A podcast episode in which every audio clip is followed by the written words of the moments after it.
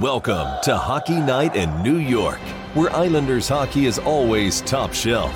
Whether you got your start as a Dynasty veteran, a Milbury survivor, or you were born into the Church of Trotz, Hockey Night in New York is your home for all things Isles. Now, here are your eclectic hosts, Sean Cuthbert and Christian Arnold. Ladies and gentlemen, it is hockey night in New York. Welcome to the program, everyone. It is Sunday, November 14th, 2021. Coming at you live from the Hockey Night New York studios on Long Island. A very special show coming up for you tonight. Christian Arnold with an exclusive interview with Islanders co owner John Ledecky. Can't wait to present that for you later. Good stuff going on. UBS Arena is opening in just six short days. A lot going on here. My name is Sean Cuthbert. With me, as always, is that Christian Arnold. Christian, how are you? I'm good, co-host. How are you? I'm well, co-host. Good to see you. What's going on, bud? Oh, you know, same old, same old, Johnny. A lot Yeah? to talk about this week, obviously. Plenty to talk about. Excitement is in the air, despite the unfortunate result of the one game the Islanders had this past week. But we're going to get into that. There's plenty to talk about, like you said. So, folks, want to remind you that we are happy to be presented by RJ Daniels American Bar and Grill, located at 279A Sunrise Highway in Rockville Center. It is the best place to catch the Isles when you can't be at the game. Head on down for great food and drink specials, plenty of HD TVs, and in game sound. Also happy to be sponsored by Blue Line Deli and Bagels, located at 719 West Jericho Turnpike in Huntington, an official partner of the New York Islanders, and coming Saturday to the UBS Arena. Check out the menu at BlueLineDeli.com for all their great offerings. And of course, happy to be sponsored by Tie Technology, a voice over IP company providing phone services for businesses across the country. If you're tired of dealing with long hold times and the impersonal service of companies like Spectrum, Optimum, and Verizon, give Tie Technology a call at 516 856 7800 for three free months of service. And of course, very happy to be sponsored by Oyster Bay Brewing Company, creator of the Barn Rocker Session Ale, coming Saturday to 12 locations at the Islanders' brand new home in UBS Arena, and even more distributors distributors across the country from coast to coast. You can also visit the tap room at 36 Audrey Avenue in Oyster Bay seven days a week to sample all their fantastic beverages. And of course, the brand new segment that we started last week, Questions Brewing. So, folks, get your questions in so we can answer them later during that wonderful segment. And so, Christian, the Islanders dropped a rough one to the Devils on Thursday. Four to nothing. It wasn't close. They tried. It didn't work out. The only game of the week. But the good news is the brand new stable opens up on Saturday. What do you say, CA? Yeah, I wouldn't say it wasn't close. It was close for about 40 minutes or so, and then and then the doors kind of got blown open by the, The final Devils in score. the, in the The third final score. period. Yeah. Um, it's been a rough couple games. I mean, the inconsistencies that the Islanders have had in their game have become a big problem. Um, to the point where Barry Trotz has been moving things around and shaking things up. He's not been shy about talking about how he's need to see he needs to see more out of out of a lot of the guys in the in the locker room right now, and including today when he was talking to a report. I should say yesterday when he was talking to reporters that he said, you know, he can't even look the, and say that they have about 80% of the guys going. They just don't, um, which is a big problem for the Islanders right Yeah. now. And and there certainly is a lot of concern now with, with an Islanders team that's, again, above NHL 500, which is a good thing. They have a winning record, which is obviously a mm-hmm. good thing. But certainly Sure. the tie can change with two ga- two big important games coming up against the Tampa Bay Lightning and the Florida Panthers. Now, granted, Tampa Bay has not been as, I guess, deadly or however you want, you want to characterize them as, la- as they had been last year. But it seems every team that's made the, a deep playoff run has kind of gone through that this season. But still, shouldn't be discounted. And of course, the Florida Panthers, despite losing, I think, their last three straight games or something like that, they're still a very hot team in the Eastern Conference and a, a top team in this league right now. And one that, when we talked about before the start of the season, was going to give Tampa Bay a run for their money in that division. They certainly have lived up to that billing so Yep. far. And they're a tough test as well in the, the second game of that back to back. So, right now, the Islanders have two very important games coming up. They can return uh, for their their first couple home games of the year finally on November 20th, the opening of UBS Arena, which is going to be a, a big moment for, for the Islander fans, for the team, for the organization for the community uh, and really for the region uh, on a much broader scale. Right. But at the same time, from a hockey perspective, the Islanders really need to pick up a couple wins here because they just haven't looked like the New York Islanders that they need, they, they've needed to. As I sound like Sean trying to say dis- distribution before. I did. And I did struggle. Yes. so it, it's certainly right now two very important games because they need the points. They you know they can't continue this stretch where inconsistencies are getting bailed out by really good goaltending because against teams like Florida, against teams like Tampa Bay, you're just not going to get away with that. Right, and as a result, they're five, four, and two. They're they're currently in the basement of the Metro. But look, going back to kind of what we were talking about last week, if you look at the grand scheme, 13 game road trip to open the season, they're above 500 through the bulk of it. And now they have two more games to decide if they end up above 500, right at 500, and if things don't go well, just below. But I think they're more or less in that area where this ends up at the at worst an acceptable road trip to start the season, and at best satisfactory. Right? You can go six five. You can go you know six four and two at the end of it. You can go six five and two or something like that. Whatever the case may be, math. But the bottom line is they're hovering right around 500, which at the beginning of it we said more or less where you want to be at least at the end of it. Now, would it be great if they went 10 and three? Of course. But look, it's a tough grind. They're getting these games out of the way. They're obviously going to pick pick this up with some home games towards the, the latter part of the season, which is great. So at the very least, they're going to be breathing by the time this is over. the the The question is how well they're breathing by the time they're leaving Florida on Tuesday. Right. I, I mean, I think the other thing to look at at too is I know when people have been talking about this online, there have been a number of people to point out that the Islanders haven't played any home games yet. Obviously, they're much better at home, but I think what people are somewhat forgetting in this whole in this whole rigmarole is the fact that yes, the Islanders are going to be playing some home games, but how much of a home feel is it going to be for them for the first four or five games at UBS Arena when Yeah. they haven't played there yet. They haven't touched the ice there. Now I know. I, I think, from my understanding, the plan is for the team to to try and practice there at some point. Right. Um, will that happen? You know, we don't know. Uh, you know, I think that'll be largely dependent on the construction schedule that's been going on. Obviously, they're still putting putting the finishing touches on the on the arena and certain aspects of it, and I'm sure that'll play a factor into it. We all know that there is a charity concert the night before at UBS Arena, so the ice right. won't be down. The concert will be set up probably that Thursday or Friday, and so probably eliminates the opportunity to really get any practice time in that that Thursday or that Friday, the day right before the game.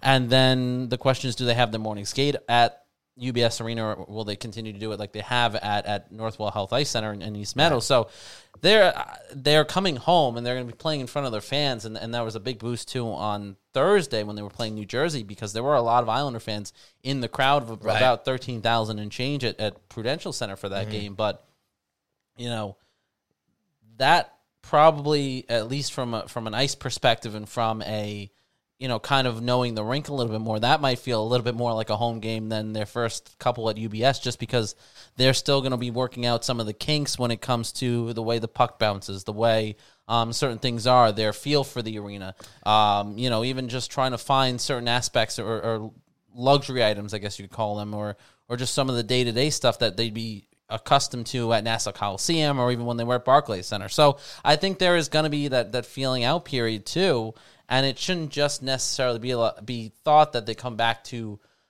a home arena per se, and um, you know there aren't going to be some challenges. They're going to immediately be able to repeat sort of that that the circumstances they had in the past. Yeah, look, as far as the, I suppose if you call it the behind the scenes stuff, like getting used to the locker room and the layout and the ice and the boards and all that stuff, yeah, sure, that's going to take some time to getting used to, but it's not going to take any time for the fans to show them where they are. Right, I mean, but it's going to be pandemonium in that place. that- People have been waiting decades for this, and it's going to sound like a playoff game in there, at least for Saturday. I, no, I certainly understand that, but I think there is a little more to it than just fans being loud and, and people cheering for, for the team on the, Sure. on the flip side. So I, I think that's an aspect that maybe people need to understand a little bit more, especially Okay. going into this. Um, I'm not saying it to put down any any idea or you anything have a like very that, but conservative point of view with this. no, Yeah. but I, I just think when you look at the way the team's playing right now, I, you know, I'm looking at the chat and uh, Thomas Panic, obviously, very very clued in what's going on inside the inside the locker room and all that. But um, you know, kind of pointing out, it must be hard for it must be hard for players to stay focused on the next two games, next two challenging games with the UBS down down the line. I don't know. I think I, I think from a player's perspective, their focus is on on these next two games, and they're not allowing themselves to get caught up in some of the hoopla with with opening a new building. I mean, there's plenty of excitement. I'm sure Barry but I- has them focused. But I think there's also sort of that. All right, we we just want to get that over with as well. Like Sure. I think they're tired of answering the same questions over and over again about the the excitement level and have you seen this Right. from UBS and that Right. um, you know, from the media and, and all that and the storylines. And I- I, I think too they know the importance of these these two games coming up because Yeah. um, they obviously hold significance with the Islanders playing in Tampa Bay for the first time since Game Seven last year. Mm-hmm. They know the significance of needing to pick up four points over the next two games. At the very least, three points because um, they've kind of put themselves in a spot where they're. Sean's right. You're right, Sean. They they've gotten themselves off to a decent start on the road. You know, over NHL 500. Um, you know, it's not like they're they're in the basement of the Metropolitan Division, but it's not as though they're 20 points back in the basement. It's because everybody's winning in that Right. division right now. And so the law of averages says that not every team that's winning right now is going to sustain that for an 82 Yes, game season. yes, but we talked about that. Yeah, I think right now, especially early on, where the Islanders tend to bank a lot of points and, and kind of go on those runs, this is where those early season points came in handy last year, where they would go on. I think it was November, um, not November, obviously, but it was earlier in early in that shortened season last season that that's when they started to pick up all those points. They had a rocky couple starts, a couple games in the start of the season, and then things started to shift a little bit. So this is kind of where that shift usually tends to happen for Barry Trotz and his team. Yeah.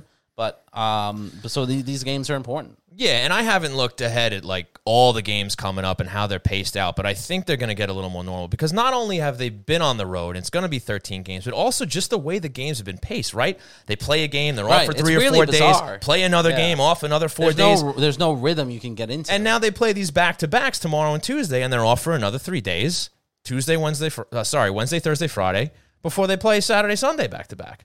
So it's it's the pacing has been very strange. So once this break is over, hopefully, do they not only get home, but hopefully you just see more of a, a regular schedule where maybe they you know they play a night, they're off a night, play again, maybe get a back to back after that, whatever the case may be. But it's just been all over the place. So I'm sure that could play a role into it too. And that's not to make any excuses for the team and say they'd be more successful if they had shorter breaks or whatever the case may be. But it's just been a strange, you know, set of games since this season started for them. So it'll be good to just finally exhale on this long road trip. And then the remaining games in the season will feel feel more like a full regular season where they're on the road sometimes, they're home sometimes, and they get into that normal groove. So hopefully that'll help them out. But yeah, look, as far as I go, I mean, you talk about they must take three out of four points here. As far- as I go, if they split these two games, I'm okay. If they Um, split them, I'm all right. just to just to go back to the schedule point of view after after this sort of three day break they'll have following the back to backs they'll basically basically be playing every other night Good. um, for the next couple weeks from the the UBS home opener on November twentieth. Uh, they'll play a back to back there. They have two days off, and then they have the Ranger game against the uh, Thanksgiving Eve at UBS Arena. Following the game, they have the Pittsburgh Penguins. The day after Thanksgiving, day off.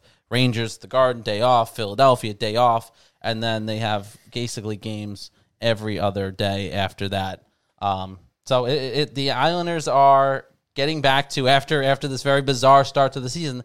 They are getting back to a much more traditional schedule, albeit a much more compacted schedule now with basically games every other day. They don't have a de- they don't have another two day break really until December 11th. They play the Devils on a Saturday, and then they have two days in between their next game, which would be December 14th against the, Phil- the Philadelphia. Red There Wings. you The go. And regar- Detroit Red Wings. Okay, and they regardless of how these next two games go, they're going to have a fighting chance to move their way up the standings. When the schedule normalizes, they start playing some home games. So let's see how these two games go. They're going to be all right, all right either way, and then we get to christen the brand new home Saturday at UBS Arena. But Christian, why don't we break for your special interview with John Ledecky? All right, let's do that. Folks, want to thank you all for tuning in to twitch.tv slash hockey night NY and on the podcast providers later on. Thank you so much. We're going to take a break. It's a new Islander season, and you've got a great spot to catch all the action. RJ Daniels American Bar and Grill in Rockville Center. Inside the bar or the heated outdoor patio, you won't miss any of the excitement on their wall to wall big screen TVs and in game sound. Enjoy it all with delicious food, drinks, and plenty of specials in a lively atmosphere staffed by the friendliest folks around. RJ Daniels is in the heart of Rockville Center at 279A Sunrise Highway, just steps from the train station. So come on down, watch the boys in blue and orange continue their quest for Lord Stanley with your fellow Islander diehards. And when the game's not on, stop by for a great meal and a great time seven days a week. Hang for the late night bar scene or book a party or catering for any occasion. Call 516 536 6258 to make reservations and go to rjdaniels.com to check out the menu. RJ Daniels American Bar and Grill, your home for New York Islanders hockey.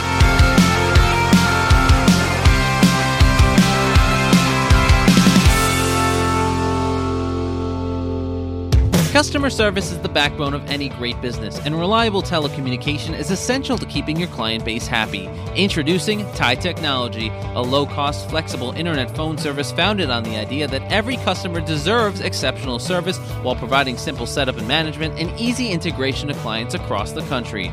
Thai Technology will not only create a custom solution tailored to your specific needs, but will partner with you to provide a competitive edge to you and your clients.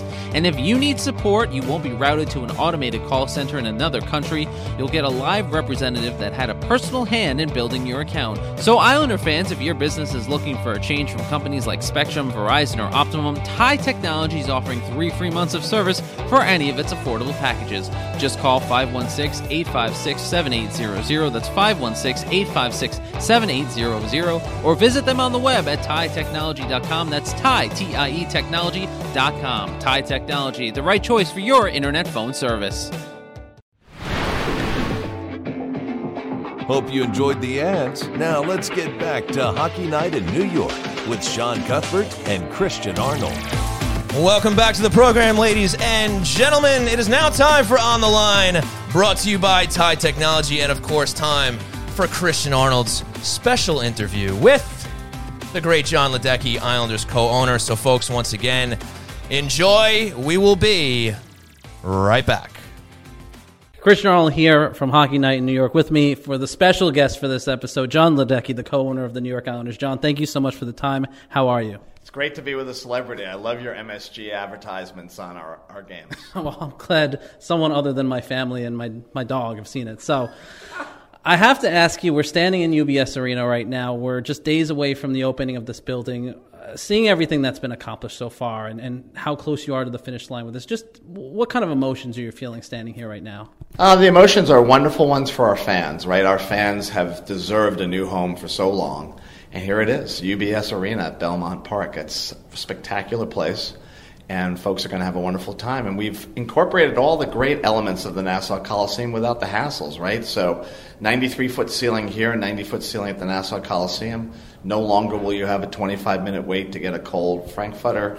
no longer will you have to wait 20 minutes to use a bathroom. We have more women's bathrooms than any arena in North America. And that's just, those are broad brushes, but everything down to the seat and the comfort. We're competing with folks watching the games on TV at home. So we've got to give them a reason to get off the couch and come down here. And I think we have done that with this great building obviously with all these new amenities what is your personal favorite that you're looking forward to to trying the first night? Yeah i think what's great about our building is that it's so inclusive. Um, the fact that you can go to any of the heineken bars and you don't have to have a special ticket the fact that you can go outside and enjoy the paddock at belmont and have something to eat and have a drink uh, if it's a nice night, that's a wonderful uh, amenity for a regular fan. And as you know, to me, I love being with the fans. So we have a very nice owner's box. I don't know how much time I'm going to spend in it because I want to be there with the fans. I want to be at the tailgate bar, which is awesome, where you can stand in like an English Premier Football League uh, game. You can stand and watch the team play and have a drink.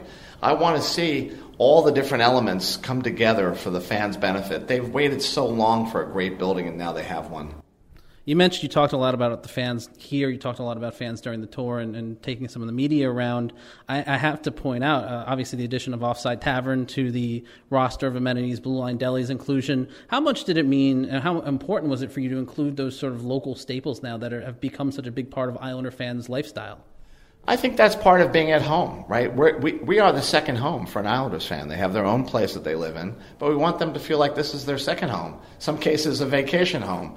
Um, and so those local touches are so important to us. The Blue Line Deli is fantastic. The Offside Tavern struggled during the pandemic. Now they get a second lease on life. And you know, you combine that with things like today with uh, Shaq O'Neal and Big Chicken. That was the delicious sandwich. So you have all these different foods coming together in the marketplace. We have grab and go. We have all these amenities, and I think um, it's great to be able to think about a building that remembers its roots. So the building itself, instead of being a spaceship like so many new buildings, it really is an homage to New York, right? You've got the entrance looks like Grand Central Terminal. You've got the bars that look like the King Cole Bar. You've got the elements of being able to see the skyline of New York. It's just a great building obviously the fans were in mind, but obviously the team is in mind. And this is probably the first time since 1972 that the Islanders have had a building that's built specifically for them. How important was it for you to include Barry Trotz and Lou Lamoriello and the players in this whole process of, of building a, a place that feels like their home?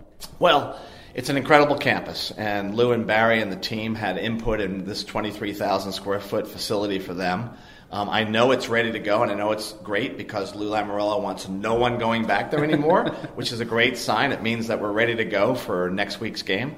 Um, but really, having that feedback from the players and including the players in meetings in the beginning, we showed them sketches and diagrams and what would be good for you and how would you like to get to the building and what do you want inside and what kind of design should we have. In Detroit, they had to change the locker room because they made a lot of design mistakes. And so it's great to learn from the other buildings what works and doesn't work and then have Lou and Barry with such great experience in the, you know, 70 plus years together in the National Hockey League, being able to help guide us in the back of house is really terrific. And uh, opening night a couple days away now. What is in store that Islander fans can look forward to once the doors open on October on November twentieth? Yeah, I think it's going to be a special night. Um, of course, the first game is always special, but I think we have a lot of surprises planned, and I think we have a lot of things that go to the tradition of the Islanders, and that's the great thing. We have a tradition.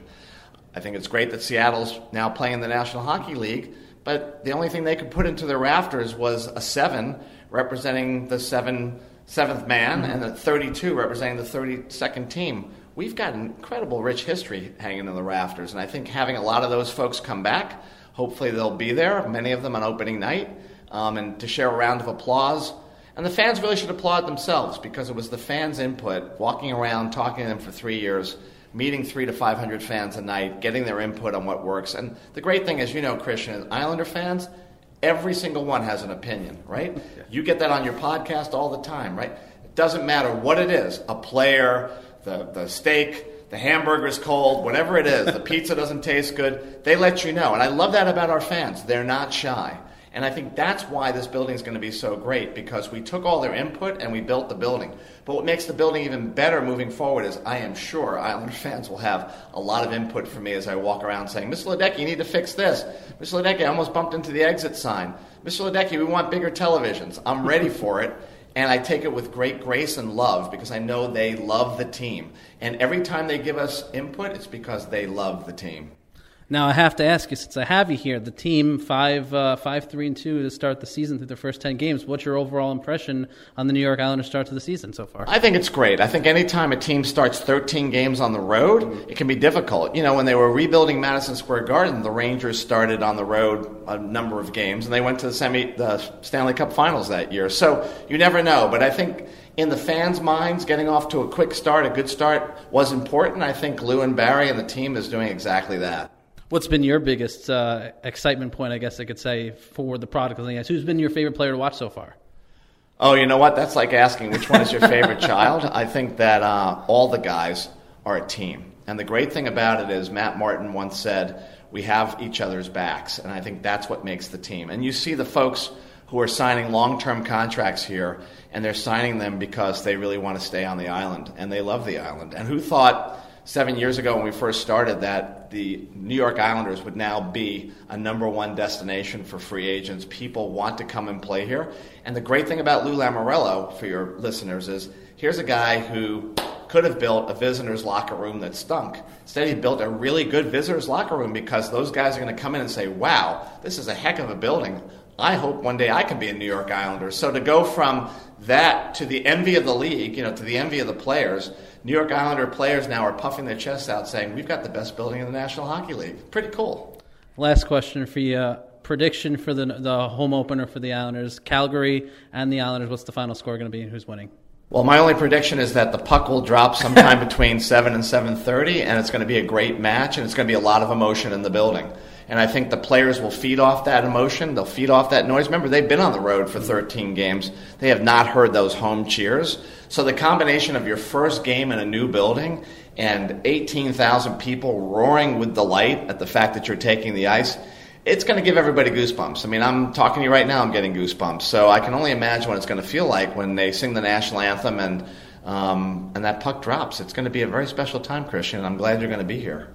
John Ledecky, co-owner of the New York Islanders, really do appreciate your time for joining us right now. And thanks for doing a great podcast. I enjoy listening and I learn a lot, and that's not hard to do with you guys because you, you and your co host are terrific. And ladies and gentlemen, that was the great John Ledecky with Hockey Night in New York's own Christian Arnold. I am co-host. This is Christian Arnold. So that was on the line, a special presentation of On the Line brought to you by Tie Technology. Christian, let's talk a little bit more about it. Yeah, yeah. Uh, well, I, so when you put that in there, I think you cut off the part where he said where you and your co-host. Oh, I didn't cut anything off. It had everything in there. But I got a kick out of that. That, but but again, but now we know we know who the star of the show is. So Right, we- we- obviously, of we can put that we can put that to bed as far as who who the I real think the jury's still out on that. who the real, I think uh, the jury's still out. Backbone So, of this this production is. so By the way, anyone who's been listening so far, feel free to shoot in your questions. Yes. For Questions Brewing, which we do uh, now every week with our friends from Oyster Bay Brewing Company. That's right. Drop your questions into the chat. Sean and I will answer them later on in the program. Donnie Bagel's obviously speaking some, Yeah, some yeah, truth yeah, down there. CA, the real host. We, uh, thank you, Donnie. Appreciate it. Christian, that. I'll give you some credit. You did a great job with the interview. Thank you. Well done. And uh, happy to present that for you guys here at Hockey Night in New York. So, Christian, you were obviously there Thursday. A lot of hoopla going on. You had Shaquille O'Neal in the building. That's right. You had uh, minor, small, local celebrity Donnie Bagels in the building to, for a great presentation with obviously Shaq Shop, and then you get Big Chicken, right? And then you have Blue Line Yes. Deli and Bagels, both going to be featured in Well, UBS collab- Arena. They collabed on a sandwich. Yes, yes. What do you think about the sandwich that they got coming out? Sandwich was delicious, and it's not just You had it? Yeah, Is that right? Not just because Donnie Bagels A little and sneak Blue Line preview? Del- Deli sponsors the podcast, So- but it was a phenomenal, phenomenal sandwich. you got the blue line orange and blue bagel. It's uh, uh, uh, blue- wow orange and blue bagel, yes, from Blue Line Deli. Yes. with the chicken. I think it's hot sauce, and then there's cream cheese, Cream it, cheese. which is a, which is interesting because Right. You think Like if you're not a big cream like cheese person, well, I think it's just cream cheese, maybe a little. I forget what it was, but um, it was good. It was great. Okay. All But right. you, but what I was getting at is if, if you're not a big cream cheese person, and I think I kind of was like, I don't know if I'm gonna like this because cream cheese chicken sandwich, it, it just seemed like all right, it's gonna be a little weird, but actually, and it was it was it buffalo chicken? yeah, it was so buffalo yeah. chicken but with it mixed, cheese. it Yeah, I never mixed had really that. well. It mixed really well. Okay. T Boyle thirteen wants to know how tall Shaq is. He's tall. He's tall. Confirmed. He's, a big man. tall. Yeah. When I There's was look- a there's a great picture somewhere of of him and Donnie standing I was next to each just other. Just about to bring that and up. if you and if you, I mean Donnie's not Donnie's not a short man. right. So I mean He's like 6'1". He's towering over. He's He towering Donnie. dwarfed Donnie Bagels. he Um, made him look like a very, very short man, which we know isn't true. But that Right. just goes The to only- show you what a large man Shaquille O'Neal is. The only person I think who could look somewhat sizable next to Shaquille O'Neal is probably Zdeno Chara, but that's about it. and I think a photo exists. If that wasn't there, like a photo flying around the Shaq with. Oh, I have no with idea. Zdeno Chara. I thought I saw something on the on the Twitterverse with the two of them together. But yeah, he's probably the only guy in the hockey world that has a chance of of being any any, any bit close to Right. Shaquille O'Neal's height. But but yeah, I mean that must have been cool, right? You had you had uh, a lot of media there, a lot of attention there, and, and it's great to see everything going on with you know. I mean, we're so close, and we're getting a. I guess we're getting an idea of what sort of food offerings they're going to have there and, and what's going to be available. Did they go into any further detail on on how they're going to be running it? I know there's there's word that there's going to be a lot of like pick up and go and order from the There was app. there and was a lot like of the focus of the event was a lot of the the Shaquille O'Neal chicken, you know, chicken company. Um, I forget what the name of that company is actually called, but his stand coming Big to- Chicken. Big Chicken coming to UBS Big Chicken. Arena, and that was really the primary focus. Obviously, John Ledecky talking about the Islanders, the new arena, and, and kind of you know some of the quotes that came out in separate from our, our, our exclusive interview that we did with John Ledecky here on the podcast. But he spoke to the media and, and about you know expecting some hiccups in the first few games. He's you know he's going to be out in the parking lot helping with traffic and making sure people getting in and out of the building you know relatively seamlessly. It, it'll be interesting because I know they've had the issues with the parking situation right now. Obviously, the the this um, complaint that was filed with both New York State and the Yeah, I saw I, that. for- um, I forget what the other agency is, but um, about the number of handicap parking spots that haven't been Right. released. Sean, I know you're actually a season ticket holder. I don't think they've really released any information to you about the parking situation, let alone us in the media. Actually, yes. oh, so so maybe you can, you can I- fill us in there a little bit more then. Yes, so there are a few different parking options, and not all of them are available to everyone. So I spoke on the show already that the parking garage isn't going to be ready till Right, March, yes. and I think that's going to cause a I don't know how much chaos, but I imagine it's going to make things a little more dicey with people trying to get to the game if you're driving if they don't have a multi-tiered parking garage available, which they intended to. Right.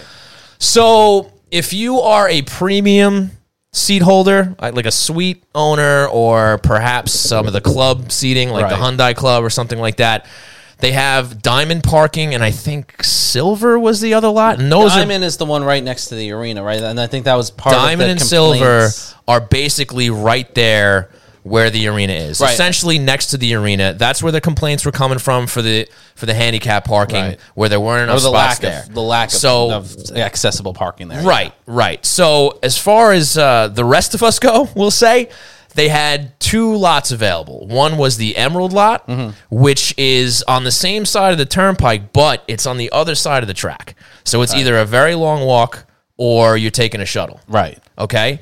Then there's the South lot, which is on the opposite side of Hempstead Turnpike, but it's closer. It's a short walk across the turnpike. But both of those those lots are only accessible by the Cross Island Parkway. You cannot get to either one of them from Hempstead Turnpike. Interesting. Yes, you have to take, and there's separate exits, I believe. There's a separate exit for each one. Now, somebody in the chat can correct me if I'm wrong, but I'm pretty sure this is exactly how it. I know for a fact you can't mm. get to either one from the Cross Island, and I'm Okay. pretty certain that it's two different exits depending on which one you're going to. So, the South lot's closer than the Emerald lot. So even though it's across the turnpike, it's still closer to the actual building. Like mm. it's a it's a short walk. Right, that one you don't right, have to right. worry about a shuttle. So yeah, parking's not going to be perfect. It sounds like Right. to start off, especially if more people are driving than taking the train. Now, obviously, we know that one side of the brand new Elmont station will be functional, and that I imagine will help alleviate it. But it all depends on who decides to actually hop on a train. Now, if we still got a lot of people coming from the east hopping in their cars, there may be a parking situation. My advice, and this is. I think I'm going to take this advice myself. is there early. Get to the games early to ensure yourself getting a parking spot. Now, who knows? Maybe these lots are gigantic and they're still going to have enough space for you. That I don't know. That I can't tell you. But the fact that again that whole garage is not going to be available tells me that maybe it could end up being a problem. We'll see. We'll see. I, I imagine that's something that wasn't expanded upon on Thursday, and I don't think it has been generally speaking. But they did have a map. They show you where the lots are in mm-hmm. relation to the arena and whatnot. And yeah, like I said, that Emerald lot, you're walking around the track essentially just to get to the building. So you know, on, on a cold January day, not not sure how ideal that's going to be. So you're probably going to want to have to jump in one of those shuttles, and who knows how often they're running. So we'll see. It's going to be interesting. So I imagine the first few months at UBS may not be perfect, but who knows? Maybe they'll surprise us, and, and everything goes as smooth as possible. Yeah, that was essentially the message from Jon Ledecky during some of those media availabilities, which was this is you know there's there's things that are going to be it's a process, right? And that things are going to be have to are going to have to be kind of hammered out. And you know he was he was he said that to the group of reporters that showed up for the event, uh, the Shaquille O'Neal event. They were also doing a veterans event. John Jon Ledecky was showing uh, a group of veterans around the building and giving them a tour of the construction site. And Shaquille O'Neal met with them, uh, kind of surprised them, and they were presented with Islander jersey and, and all this um, these very nice gestures from the Islanders organization during Veterans Day. And he had said that look, you know, it's it's you know, bear with us. We know that's going to be a process, and there's Yeah. going to be some things to, to hammer out. And I think that's the expectation with any new arena. Um, you know, of course. even some of the some of the stuff that you saw that was under construction that we were able to see during the during the walkthrough, um, it's cosmetic, but certainly you kind of go, is is this stuff going to be ready? Is it not going to be ready? But again, from my understanding as well, and, and talking with other people, that Prudential Center kind of went through a similar thing when it was opening. That you know, weeks before they, they were still gunning away at construction, and um, there were things that didn't look like they'd be ready for opening night, and they were op- ready for opening night. I, I think that when the building opens, and I think we've talked about this with other people, and um, just the sense that even you've gotten from when from your tours through the building as a season ticket holder has been that it'll be ready. Not everything's going to be ready on opening night, it seems like, but it will be ready for to host the New York Islanders the, those first couple nights. Yeah, and I imagine that's not something they were going to go out of their way to to let people know. But there wasn't any sort of talk of any specific thing like, okay, this is going to be blocked off or sectioned off, or Mm-hmm. this isn't going to. be I mean, did they say anything along those lines? You know, where you know this might be might not be available, or that might not be available, or it's just a general. We're going to be good to go. Some things may not be here, Well, that was just the sense I'm getting from Okay. kind of what's what we've heard from a, a bunch of But different no places. formal There was no again they, they they're 24 hours, seven days a week. You know, ev- Yeah. everyone's on all hands on deck. Um, you know, Ledecky had the, the the the quote that went around on on, th- on s- what was that Thursday.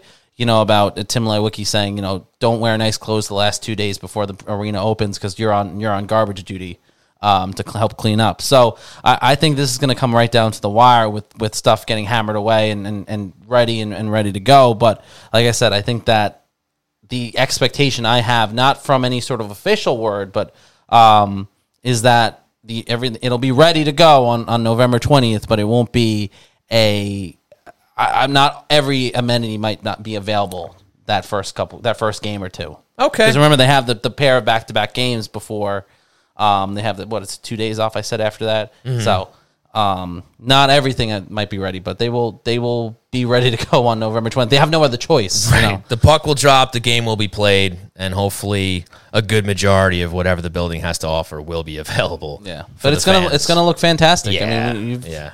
you know, everyone who's who's walked through it has, has seen it, and um, you know, it's gonna be really really nice building. And like I said in the interview with with Ledecky, uh, first time in since 1972 that the Islanders are gonna have an arena that's specifically built for them, Right. And and kind of tailored to to hockey. Right, and and when you look at it again, the fact that they're able to have the building up and running essentially maybe a month, month and a half after a, a normal season would have started, after what was it like two, three months of a delay due to the pandemic, the fact that they're still able to get it done, you know, in that period of time is still good, and that's really the main culprit behind why this why this thing is opening late and they had to start out on the road to begin with. But look, it's going to be here six more days. We're going to be there on Saturday. It's going to be amazing. I can't wait.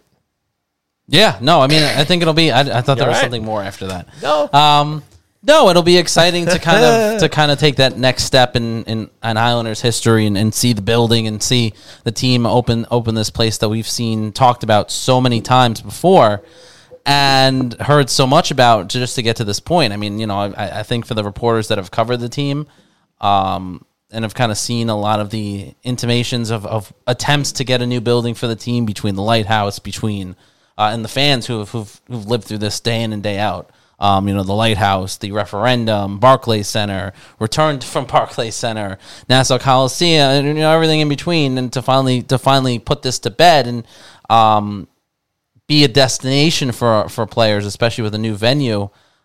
It, it, it's it's going to be nice to see that chapter finally open for, for, for the Islanders and um in this next phase of, of their team's history. Right. And not only that, but as you mentioned in the interview, Offside Tavern making an appearance at UBS Arena. That has fans very excited. That's pretty awesome.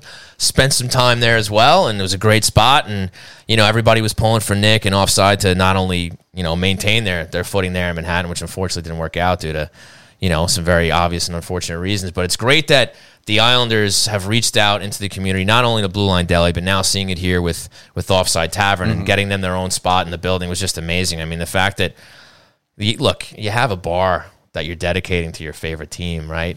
And now it ends up in the actual building. I mean, pretty damn amazing.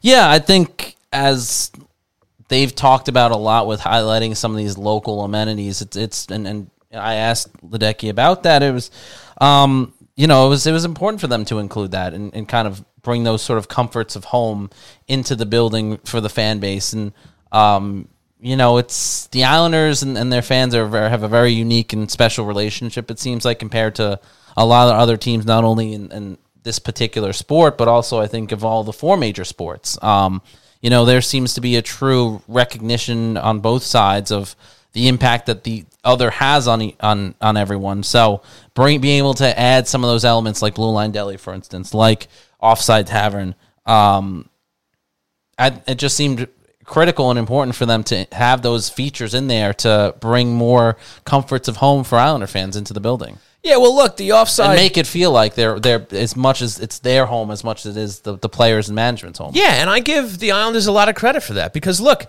the Offside Tavern bar, where that ends up inside the bar, I think I think it's going to be on the uh, the upper level, and somebody can maybe maybe Nick can correct me if I'm wrong here, but I think it's in the upper level. But that just could have been another Heineken bar. That could have been the Heineken Light Bar, the Amstel Light Bar, or whatever you know uh, beer company that they have under their umbrella at Heineken, right? And that could have just been more dollars in the Islanders' coffers. So to dedicate a bar to a local Islander fans creation calling it the offside tavern, I think is is a credit to to ownership for for going that route. Same with Blue Line Deli.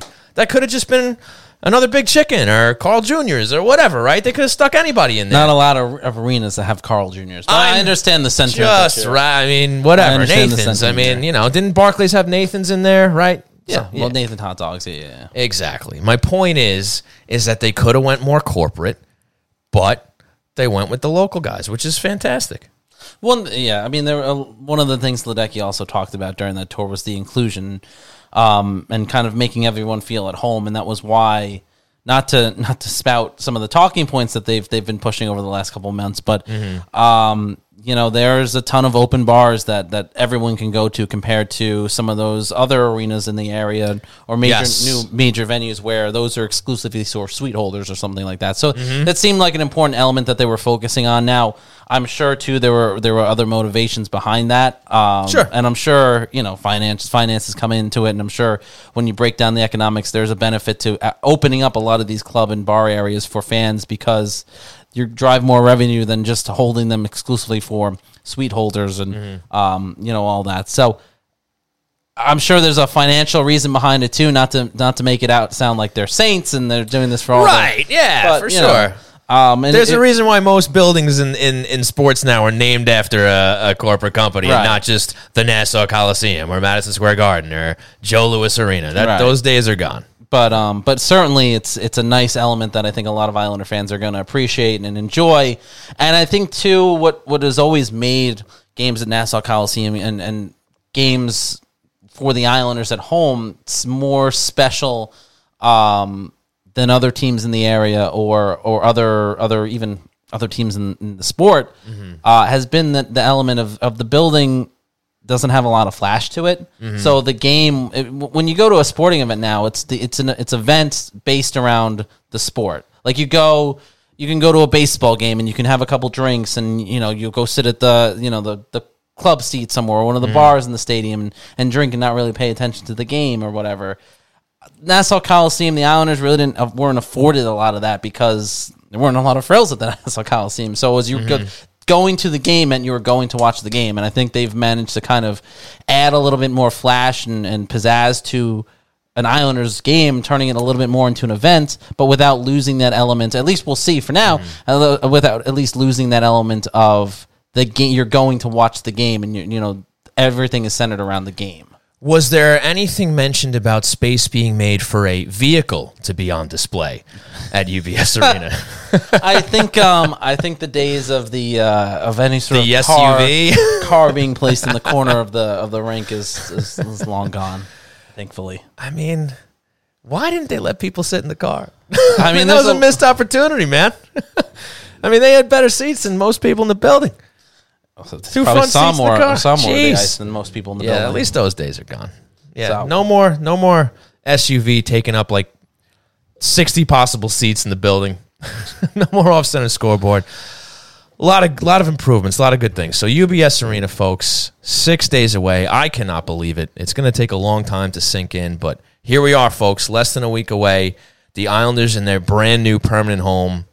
built for the New York Islanders. Yeah, we'll see what happens Yeah. next week. It'll be exciting. All right, so let's swing it back to the team that's going to be playing on the UBS Arena ice. We started talking a little bit about the game against the New Jersey Devils. It didn't go so well, but one guy who finally got back into action was Semyon Varlamov. He takes the loss in his first outing back. How did he look to you?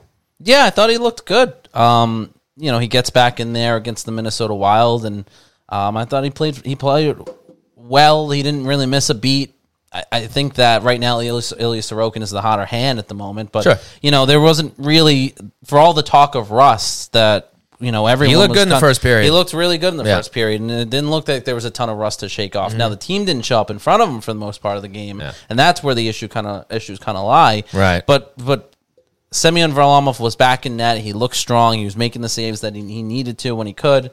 Um, and I and I'm thinking back to some of those goals against, and it's really hard to pinpoint one that was that was on him to make the save, and he didn't do it. So I, I think it was a good first start for him. It was an unfortunate result uh, for the players in front of him, and, and for the way they the, the effort that they had. But um, a, a- you know a, a good first start for for someone that hasn't played in a while, and the Islanders are going to need down the stretch both Sorokin and and Varlamov. Right, it's if they're- a game. Mm-hmm. If they're in playoff positioning or battling for playoff spots, you know they're going to need both of them at their best. Yeah.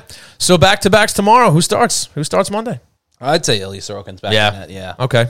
Um, even even though I mean he, he gave you know there was a four four goals against on on um, Thursday against the New Jersey Devils, but it, it's hard to again put Ilya Sorokin at, at any fault similar to, to Varlamov the game before. Put any fault on, on the goaltending in those in those losses because it just wasn't the case. Um, the Islanders, the guys in front of them, have not been playing up to snuff, and, it, and again, it goes back to some of the consistency or lack thereof that Barry Trotz has talked about a lot over the last two games and the last five or four or five periods that the Islanders have played of hockey. Um, you know, the consistency just hasn't been there, and that's a big problem right now. Where, um, you know, it's forced Barry Trotz to have to adjust his lineups again. He maybe you know you saw some changes in practice the other day with Matt, um, excuse me, with Josh Bailey being rotated down to the third line with Zach Parise, who we talked about, and I said I, I thought Parise wasn't going to be I- going up listen. there. What happened, buddy? Last week, I remember. What, what's going on here? Listen, I, I didn't see it coming either, which Uh-huh. obviously. Um, but So I, I was I was right then that he was a top nine guy. No, yeah. sure, sure. You wanna- I mean, we still haven't yet. To, we have yet to see that actually take place in game action. It's being considered though. It's, being considered. You know what? It's on the table. It's on the table. on I don't know if it's being considered or, Okay. or how serious it is because we've seen it before too with Barry Trotz, right? Where Mm-hmm. lines in practice or even um, skates beforehand seem to indicate one thing, and then Barry Trotz just like, yeah, we'll do this. Christian, if Leo Komarov can get some reps on the Islanders' first line, Zach Parise certainly can get some reps on the Islanders' first line. Well, it, it's certainly again, it's in the cards, and, it, and the way the Islanders have been playing just hasn't been up to snuff to force Barry Trotz's hand to try and get some guys going because that's been a, a big topic of conversation and, and a big part of kind of what he's been preaching over the last couple days in practice and through the media, and that was, um, you know, that the team is just they they need to be better, and that there there are guys that are just not that are just out there and they're just playing um, but not to the level that they need to be. And um, you know, you look at some of the guys that have struggled this season. Josh Bailey, you know, as much as we we give him credit for what he does do, um, you look at the way he's and I'm saying um a lot. Sorry. You look at the way that he's played over this the course of the season, and yes, he's created opportunities. And uh, what was it, the Winnipeg game? Maybe uh, that Yeah, you, you certainly are doing it. Yeah. that he had, had a he Take set that up, in post? He set up a one goal and then he almost created another scoring chance behind the net. I forget if that was the Winnipeg game or maybe that was the Minnesota game. Mm-hmm. Um, but you look at Mm-hmm. his play overall.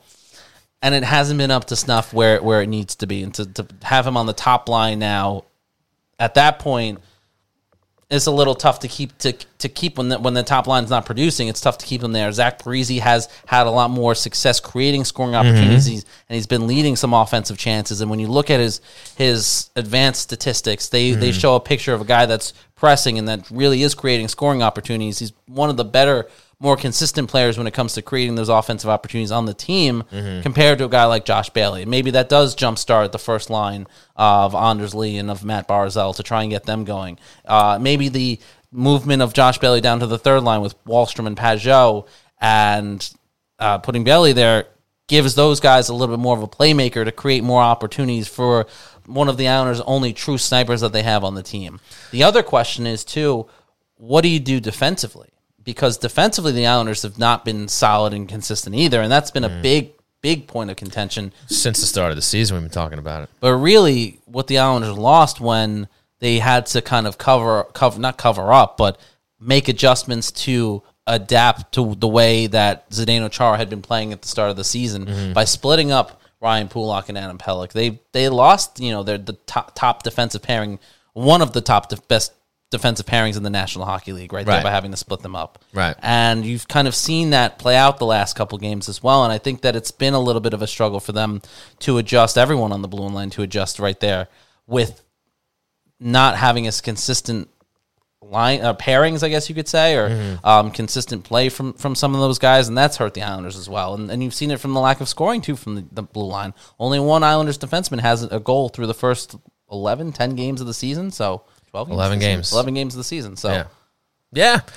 No, look, I mean, anytime you try something different, there's usually going to be an adjustment period. And whether that's bringing in a guy like Zdeno Chara, whether that's no longer having Jordan Eberle and trying somebody else up there with Matt Barzal and Anders Lee, obviously Kyle Palmieri, he was he, he was putting up assists, he was playing fairly well, just doesn't have any goals on the Right, board yet. right. But that plays into what you were talking about before, how the forwards aren't doing enough as far as getting goals on the board to to support Ilya Sorokin and support Semyon Varlamov in a four nothing shutout effort. Yeah. Where yeah, these guys gotta, you know, find that balance scoring that I mean we've talked about on the show for forever and how usually when this team is going, that's what's happening. When you're getting goals from all different p- parts of the roster.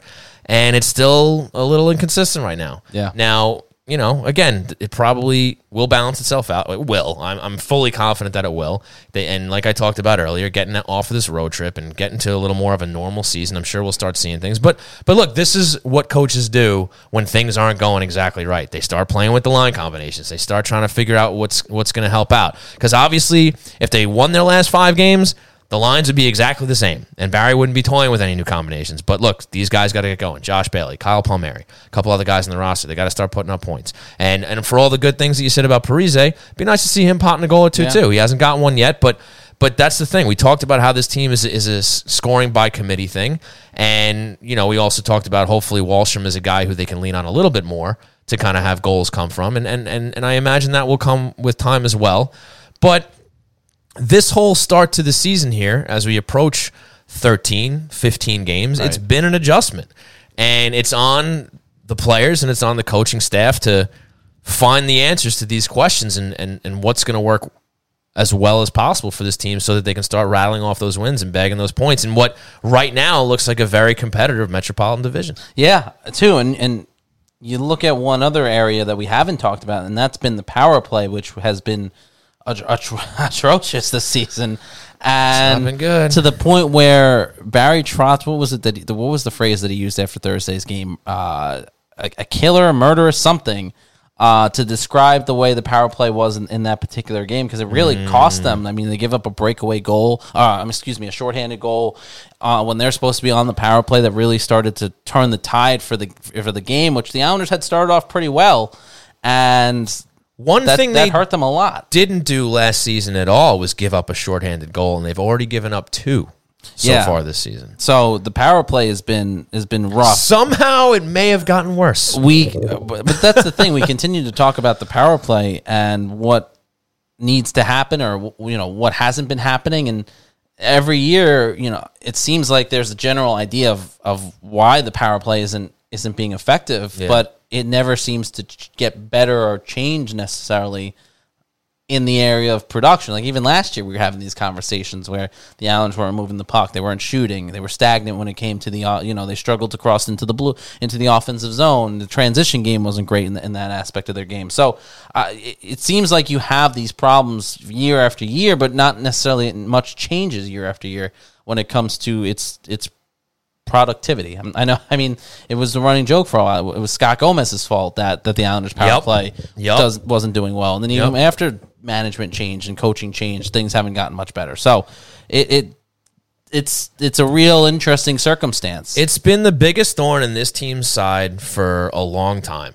Going back to even it predates Barry Trotz, but it has obviously been the weakest aspect of this team since Lou Lamoriello and Barry Trotz have taken over. Now, am I pointing the finger at them? No, but it, as it turns out, that since they've been here, the power play has probably been the thing that's needed the most improvement since they've taken over. The goaltending has been great, no matter who's been Right. between the pipes. The the goals against, you know, defensively has been great ever since they came over. Yeah. And as I just mentioned, the scoring, while not always top of the league, has been spread out, and they always score enough to to beat to win games because they're not giving up a lot of goals against the opposition. So they had that kind of under control too. But the power play, which does lead to more goals, just hasn't been there.